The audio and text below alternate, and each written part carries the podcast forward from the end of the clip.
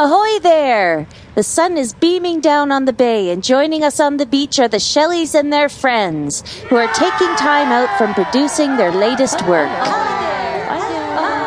Now, if I may start with you, Crabby, how is the work going? Hmm, we are nearly there, just a few bits to complete. Can I just tell you that the music and story sound great? So, have you thought of a title yet, Rainbow?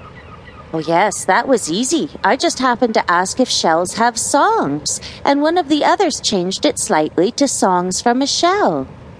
Who did change it, Skipper? It was Poet. He must take responsibility for that. What a nice title. Let's take a moment and listen to a bit of the song. If you whistle in the dark, the sea might tell. So try to hum along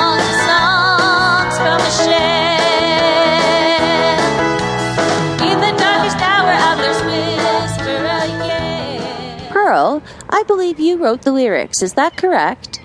Well, yes, with a little help from Rainbow, Star, and Sunset. So, with a little help from your friends, eh? Now, the story tells how you visit a fair. To your surprise, Barnacle, it was the same fair you saw when you visited Muckle Flugga. How did you find it? It was easy. I just sailed straight past Filey and up the coast. You must have liked the fair because you wrote a song about it. Let's listen for a moment. Here's spinners fizz As jolly jets mm, fly through the air Watch as coasters whiz Rolling up for all the fun of the fair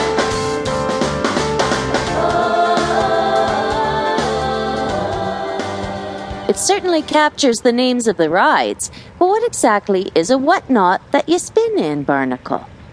Why, it's the name given to something you can't remember the name of. oh, I see. So it isn't an actual ride then, Skipper.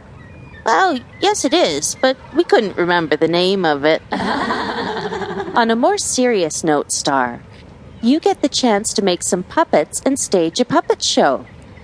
It's Shellieastic to make puppets, something we love to do.